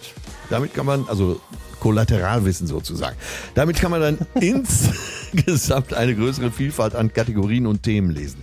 Das Ganze kann man sogar mit fünf Personen teilen. So, und jetzt das beste, Leute, Readly gibt es gerade im Sonderangebot. Der erste Monat kostet 99 Cent. Weiter geht's dann mit 14,99 im Monat danach, ohne irgendwelche versteckten Kosten. Den Deal könnt ihr euch unter readly.com slash fühlen ergattern. Also ihr geht auf readly.com schrägstrich fühlen. Das Ganze ist wie immer für euch auch nochmal eine Podcast-Description fühlen hier mit Ü. Ja. 99 Cent. Geil. Genau. Oder checkt einfach unseren Linktree und gönnt euch die Welt der Magazine auf eurem Smartphone. Das war die Werbung. Ganz wichtiger Punkt. Es ist gar nicht so sehr, ich bin nicht in der Lage, mich zu genau. konzentrieren, sondern ich versuche mich irgendwie zu konzentrieren, während der Fernseher läuft, Richtig. ich auf meinem Handy noch eine Netflix-Serie runterlade, einen Podcast angemacht habe, um mich beim Putzen nicht zu langweilen und tausend Sachen im Hinterkopf bearbeite. Ja, oder einfach im Großraumbüro sitze, wo tausend ja. Leute um mich herum essen, trinken, feiern oder palavern und dadurch mich natürlich auch rausreißen. Das Problem heute ist diese hohe Ablenkungsdichte mhm. und das nimmt zu nicht nimmt die Fähigkeit der Konzentration im Gehirn ab. Und insofern kann man durchaus Konzentration fördern, trainieren, können wir auch drüber sprechen, gibt es viele Möglichkeiten. Aber noch wichtiger wäre eine gute, effektive Störungskontrolle. Ah, also für mich zum Beispiel, wenn ich wirklich an was konzentriert arbeiten möchte, weiß ich um die Untersuchung, wo man, das finde ich total geil, da hat man Leuten irgendwie gesagt, pass mal auf, du darfst dein Smartphone lautlos schalten, du darfst es ausschalten, du mhm. darfst es in die Tasche hinter dich tun oder sogar ganz aus dem Raum raus. Und die, wo es wirklich ausgeschaltet aus dem Raum raus waren, waren ja. dann am besten in so Performance-Tests, wo ich mittlerweile sage, ey, dieses verdammte Ding, und wenn es umgedreht im Flugmodus neben mir auf dem Tisch liegt. Es ja. hat die ganze Zeit noch so eine Verbindung zu meinem Kopf, das muss wirklich weg. Wäre für genau. mich so eine ganz klassische Absolut. Ausschaltung von einer Störungsquelle, statt zu sagen, ja. ey Leon, du kannst dich nicht konzentrieren. Weil doch kannst du, aber halt eben nicht, wenn das Ding da liegt. Okay, was hast du denn noch? Es gibt was ganz Lustiges. Als ich ja. für das Buch äh, recherchiert habe, ich habe ja, es war so ein Corona-Baby, ich hatte endlich mal Zeit, äh, das wie, wie so viele. ja, ja, genau. Und das habe ich genutzt. Deswegen habe ich auch wahrscheinlich mehr gelesen, als ich hätte müssen. Und äh, dabei ist, ist mir viel Literatur auch aufgefallen von Menschen, die wir posthum als geistig erfolgreich bezeichnen. Ne? Viele Wissenschaftler, äh, Künstler und so weiter. Und die also unglaublich viel geschaffen haben im mhm. Leben. Und das Spannende ist, und das ist sehr entlastend, jetzt kommt eine gute Nachricht, Achtung, sie verfügten gar nicht immer über entweder einen hohen IQ oder eine extreme Fokussierungsfähigkeit, sondern sie hatten effektive Maßnahmen, sich abzukapseln, sich mal zu entkoppeln von der mhm. Außenwelt. Also mhm. ich zitiere da zum Beispiel einen Literatur-Nobelpreisträger, William Faulkner, der hat, da kann man drüber lachen, äh, aber es stimmt, immer auf der Rückseite der Tür seines Büros den Türknauf abgeschraubt für eine Stunde und dann konnte da keiner reinkommen und dann hat er eine Stunde richtig konzentriert arbeiten können. Was heutzutage das aber, Handy ausmachen wäre, ja. war damals der Türknauf. Oder Mark Twain, den Autor, ne, kennen wir alle von Tom Sawyer oder Huckleberry Finn, der hatte einen geheimen Pavillon ganz unten im Garten, den man von der Straße nicht sehen konnte, so dass er dort nicht gestört wurde. Und wenn jemand vorbeikommen wollte, musste er eine Glocke läuten, ungefähr 100 Meter weit entfernt. Und dann wusste er, dass er sich gleich darauf einstellen muss. Also da gibt's ganz viel lustige Tricks, die Menschen anwendeten, um konzentriert zu sein. Aber das entlastet uns eher, weil es uns zeigt, auch die vermeintlich erfolgreichen Menschen okay. sind keine Superhelden, sondern wir brauchen eine effektive Störungskontrolle. Mark Twain geht dann raus in seinen Pavillon im Garten, wahrscheinlich ja. mehrere Hektar, blickt dann unter so einer Trauerweide auf zwei Schwäne, die über den See gleiten und hat eine super tolle Atmosphäre. Finde ich gut. Wenn er noch den Türknopf abschraubt, ist er wirklich in Ruhe. Was mache ich denn jetzt aber? Klein Leon, der hier irgendwie äh, in der Deutschen Bahn sitzt und hat kein Internetempfang, wollte aber gerade an was arbeiten und es ist halt so eine chaotische Welt und ich kann vielleicht nicht immer den Türknopf zumachen. Lass uns mal auf die andere Seite gehen. Ablenkung raus, habe ich verstanden.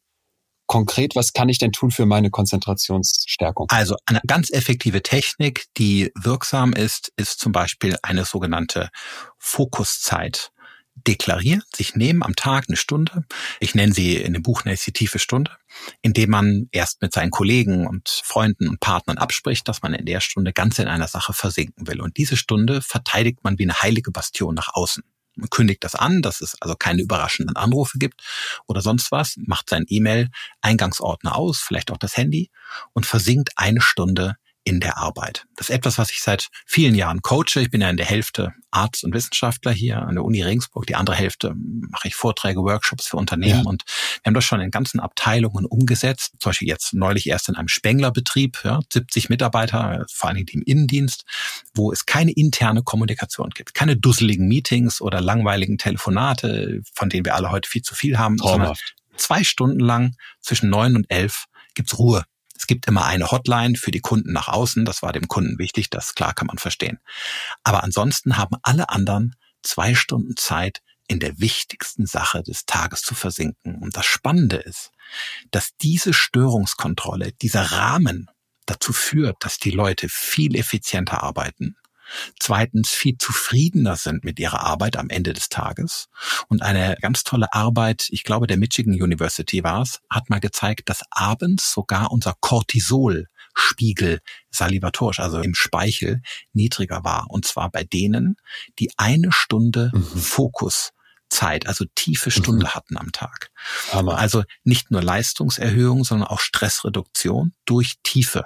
Und diese eine Stunde ist der Rahmen. Das ist der Türknauf übersetzt ja, in den ja. Arbeitsalltag. Wunderschön. Jetzt haben wir aufgeräumt. Jetzt haben wir uns ein Stück weit, zumindest für bestimmte Momente mal abgekapselt in dem Wissen, Du bist gar kein Konzentrationsloser. Es kommt eher aufs Umfeld an, damit deine Konzentration wieder eine Chance hat. Und jetzt, so habe ich das in deinem Buch verstanden und in deiner Arbeit, ist der Moment, wo ich so richtig aufblühen kann. Jetzt kommt die Kreativität als letzter Bereich. Ja. Ist es auch tatsächlich so oder sagst du, nein, das ist schon eher ein, ein, Dreiklang? Also ist die Kreativität dann das Finale oder sagst du, nee, das, das greift doch irgendwie alles auch ineinander? Naja, der gemeinsame Bogen, ne, warum ich das in diesem Buch darstellen wollte, war, dass alle drei Dinge mit unserer Aufmerksamkeit zu tun haben. Mhm. Die Klarheit entsteht dadurch, dass wir aus dem zu viel die Dinge auswählen, die wichtig sind und über sie nachdenken. Die Konzentration entsteht, indem wir das Licht bündeln, ne, wie beim Scheinwerfer in einem Theater, der ein Schauspieler hell erstrahlen will, damit das Licht genau ausrichtet. Und die Kreativität wiederum entsteht dadurch, dass wir den Scheinwerfer der Aufmerksamkeit mal von der äußeren Welt wegschwenken und mal auf uns selbst richten. Indem wir beispielsweise in uns spazieren gehen, in den Wald wandern, wir gehen in die Berge, wir sitzen im ICE, gucken aus dem Fenster, vielleicht einfach nur im Sessel konsumieren keine Informationen und schicken unsere Gedanken auf Wanderschaft. In diesem Moment richtet sich der Scheinwerfer der Aufmerksamkeit auf uns selbst. Und dann passiert im Gehirn unheimlich viel. Man spricht von Assoziieren. Unser Gehirn fängt an zu verknüpfen, zu verbinden, die Informationen ne, auszutauschen, mit unseren Erfahrungen abzugleichen. Ja. Da passiert ganz viel. Oh, nicht immer nur Gutes. Ja, manchmal kommen natürlich auch mal Tränen hoch oder unschöne Gedanken. Das gehört mit dazu. Aber es entsteht etwas. Wir bewältigen auf diese Weise Gefühle. Wir finden Lösungen für Alltagsprobleme. Wir, wir kommen auf kreative Ideen. Das alles passiert nicht, wenn wir ein Handy gucken mhm. oder wenn wir fernschauen. Mhm. Dann konsumieren wir nur. In unserem Gehirn werden bestimmte Strukturen, die mit Kreativität zu tun haben, nur dann aktiv, wenn wir ins Nichtstun kommen und wenn unsere Gedanken wandern, so Tagträume, Daydreaming würde man dazu sagen, bei dieser echten Zerstreuung, da passiert das. Und diese Momente sind unheimlich wertvoll, weil sie konstruktiv sind und unheimlich viel entsteht. Wenn wir es zulassen, wenn wir bewusst unseren Handy mal in der Mittagspause oder am Wochenende oder weiß ich nicht, nach Feierabend mal in der Tasche lassen und uns mal trauen, die digitale Nabelschnur zu durchschneiden. Das ist ja, fällt ja durchaus schwer dem einen oder anderen. Und ich gebe gern zu, auch mir. Ja, also ich liebe mein Handy und natürlich gäbe es da auch immer viele verführerische Unterhaltungsangebote. Aber wenn wir das bewusst mal aushalten, uns nicht ständig zuzumüllen, mhm. wie mit neuen Informationen. Wir drehen den Wasserhahn ab mhm. ja, und nutzen die Zeit, um das mal hier oben zu verarbeiten dann entsteht daraus immer irgendetwas Gutes, irgendeine Idee. Und ja. das meine ich mit Kreativität. Ich erlebe das so sehr. Ich habe mal bei der Deutschen Bahn einen Vortrag gehalten und dann ging es um die Frage, die Digitalisierung und was macht die denn mit uns und wir kriegen so viel Kundenfeedback, dass wir die Züge da mit schnellerem Internet ausstatten müssen. Und ich habe gesagt, äh, freut euch auf den Moment. Ich weiß, das ist unwahrscheinlich, aber vielleicht gibt es irgendwann diesen Moment, dass die Leute erkennen, mal nicht digitale Zeit im Zug nichts machen, einfach nur aus dem Fenster gucken, das ist Balsam fürs Gehirn. Ja. Und das mache ich ganz bewusst mittlerweile, wenn ich im Zug sitze. Manchmal ärgere ich mich auch. Dann denke ich, jetzt wolltest du noch was bearbeiten und das war jetzt wichtig und jetzt hakt hier schon wieder der Empfang. Ja, manchmal ja. sitze ich da auch und denke ab heute dann an dich und dieses wunderschöne Wort, das mir direkt notiert, Zerstreuung und genau. zerstreue mich selber.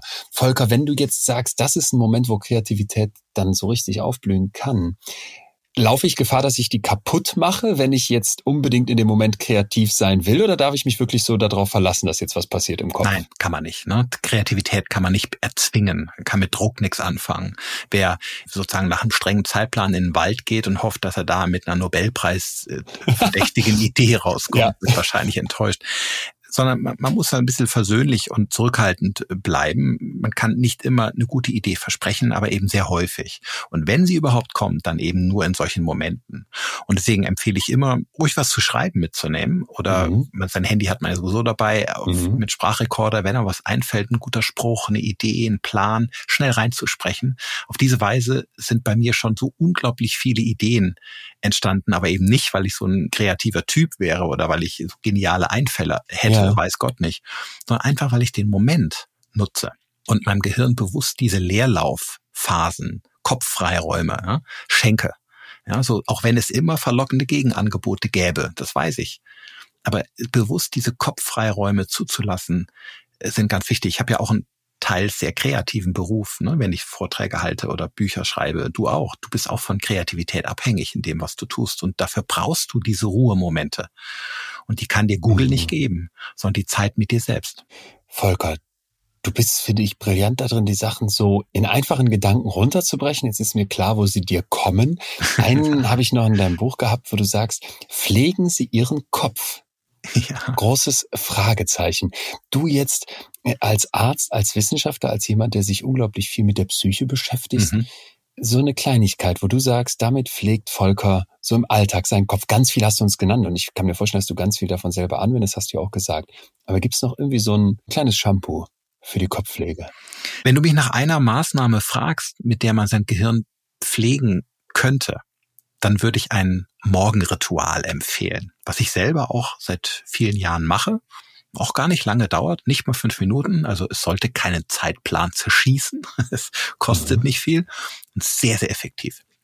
Wenn Sie morgens aufstehen, machen sich eine Tasse Kaffee oder Tee, gucken einfach ein paar Minuten aus dem Fenster und stellen sich drei Fragen. Die erste Frage, worauf möchte ich mich heute konzentrieren? Wem oder was schenke ich heute meine volle Aufmerksamkeit? Natürlich werden das verschiedene Dinge sein, aber was steht besonders? Heute in Ihrem Fokus? Was ist das Ziel des Tages? Das ist die erste Frage. Die hilft Ihnen schon, sich nicht zu zerfleddern und sich von tausend Dingen ablenken zu lassen, sondern den Fokus zu bewahren. Zweite Frage, die Sie stellen sollten, wäre, was möchte ich heute loslassen? Worauf möchte ich heute verzichten? Das ist ja etwas, was uns durchaus schwerfällt. Aber nur so entstehen Freiräume. Ne, überlegen Sie selber, wenn Sie Verantwortung für andere Menschen übernehmen, dass es nicht an der falschen Stelle ist. Ganz klar, wir müssen oft, es gehört auch zum Leben dazu, Dinge tun, die uns keine Freude machen, die wir aber für andere machen, weil wir sie lieb haben. Aber es gibt immer etwas in unserer Zivilisation, was Sie lassen könnten. Und das können Sie sich vorher schon überlegen. Dann tappen Sie nämlich nicht in die Falle, diesem Impuls zu erliegen, es auch noch irgendwie unterzubringen am Tag. Und die dritte Frage, die Sie stellen sollten, wäre, wofür bin ich heute wirklich dankbar? Was kann ich heute genießen? Worauf kann ich mich freuen? Was mir vielleicht so in diesem zu viel des Alltags gar nicht bewusst wird, weil ich es als selbstverständlich hernehme oder weil wir es einfach so durch unser Aufmerksamkeitssystem durchpassieren lassen. Aber was ist eigentlich heute echt toll? Und das hilft so ein bisschen auch emotional ganz gut in den Tag zu starten. Das wäre so eine Möglichkeit, sein Gehirn zu pflegen. Drei Fragen in einem selbstfürsorglichen Morgenritual. So wie du sagst, habe ich dich dabei vor Augen, Volker. Vielen Dank, dass du hier warst. Wirklich, das war Freut mich. unglaublich, ja, bewegend und gleichzeitig auch so, und das liebe ich eben an Wissenschaft, jetzt nicht aus irgendeinem Elfenbeinturm der Forschung heraus, sondern anwendbar. Ja, Alles Gute weiterhin. Danke ich wünsche dir auch einen freien Kopf und hoffe, dass wir uns nochmal wieder hören und sehen. Wäre mir eine große Freude. Bleib gesund. Ganz lieben Dank.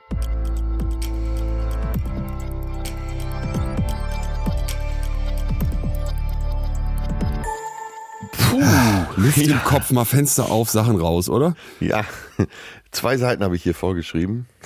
Stichworte. Ich äh, hoffe, dass irgendjemand Jahrhunderte nach meinem Tod diesen Blog nochmal ausgräbt und sich nochmal ja. mit dieser Folge beschäftigt. Hammer.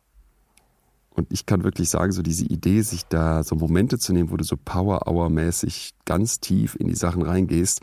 Ich, das Gespräch zwischen uns ja schon was her und ich habe das wirklich jetzt mehrmals probiert. Bei mir waren es dann immer eher so ein bisschen länger, aber das war das war und ist Gold wert gewesen, dieser Tipp. Und abgesehen davon, Atze, würde ich sagen, ähm, müssen wir euch fragen, liebe alle, wie ihr das fandet. Hättet ihr Lust auf mehr, dann schreibt uns doch gerne mal über post.dernwindscheid.de oder auf unserem Insta-Kanal Betreutes Fühlen. Gebt uns ein Feedback, wenn ihr jetzt sagt, boah, nee, Leute, einmal die Woche reicht uns völlig aus, euch zwei Nasen dazu zu hören. Dann wissen wir auch Bescheid, wenn ihr sagt, nee, eigentlich, eigentlich cool. Und wenn wir da nochmal ein bisschen den Horizont erweitern können und vor allem hier Forschung äh, kommunizieren können, das gefällt uns, dann würde uns das natürlich genauso als Feedback helfen helfen. Abgesehen davon würde ich sagen, sind wir jetzt raus. Bleibt uns doch bitte gesund und gewogen und wir hören uns am Dienstag zur ganz normalen Folge Betreutes Fühlen wieder. Atze? Ganz genau. Sende äh, Küsse bis, nach bis Hamburg. Dienstag und dann gibt es auch die neuesten Erfahrungen, die wir in unserem Umfeld gemacht haben. Bis dann. Ciao. Tschüss. Tschüss, tschüss. Das war Betreutes Fühlen. Der Podcast mit Atze Schröder und Leon Windscheid. Jetzt abonnieren auf Spotify, Deezer, iTunes und überall, wo es Podcasts gibt.